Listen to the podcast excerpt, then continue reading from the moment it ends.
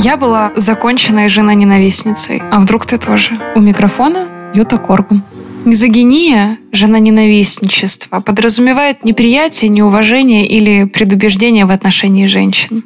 Это широко распространенная идеология, которая до сих пор находится место в нашей культуре, несмотря на то, что женщины давно добились права голоса. Мизогиния существует во всех сообществах, во всех профессиональных сферах и социальных группах. Хотелось бы сказать, что единственная среда, где нет мизогинии, это сами женщины, но, увы, это не так. Оказывается, женщины тоже могут быть мизогинными. Звучит странно, но моя история яркий тому пример. Я женщина, и раньше я была неисправной женоненавистницей. Я знала, что сексизм – это неправильно. Я знала, что сексизм это неправильно, но считала, что в мире существует только один его вид когда мужчины притесняют женщин. Про этот сексизм говорят больше всего. Если, конечно, вы не министр или министка, но тогда вам лучше не слушать этот текст дальше, потому что он вас сильно разозлит. Это основной вид сексизма в профессиональных сферах, которые принадлежат мужчинам. СМИ, особенно спортивные, IT, финансы, политика, научные круги, пищевая промышленность и так далее.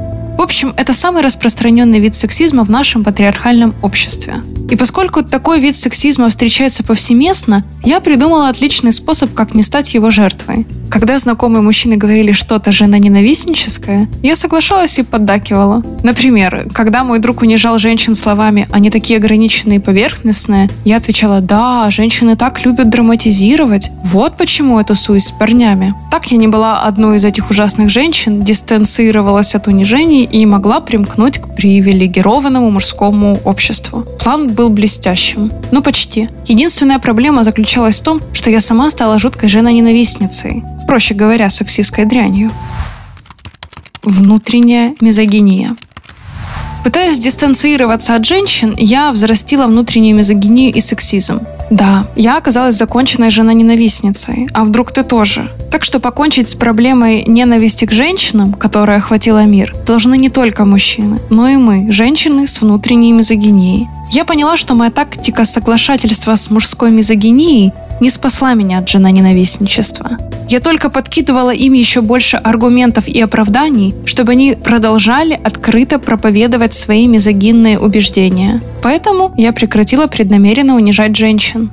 Это не значит, что проблема уже решена. Мне все еще приходится ежедневно бороться со своей внутренней мизогинией. Я напоминаю себе, что нельзя испытывать неприязнь к женщинам по ТВ только за то, что они женщины. Или что мнение женщины не становится мнение значимым только потому, что она высказала его слишком эмоционально. Общество учит, что женщины должны знать свое место. Но искоренить в себе жена-ненавистнические убеждения и тенденции сложно. Но через это должны пройти все все, в том числе и сами женщины. Антифеминистки, это я о вас.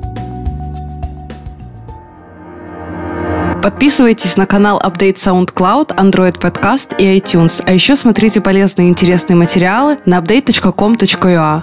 Мы есть в Telegram. Ищите Акстись там и подписывайтесь на Берегинь здравого смысла. До следующего подкаста.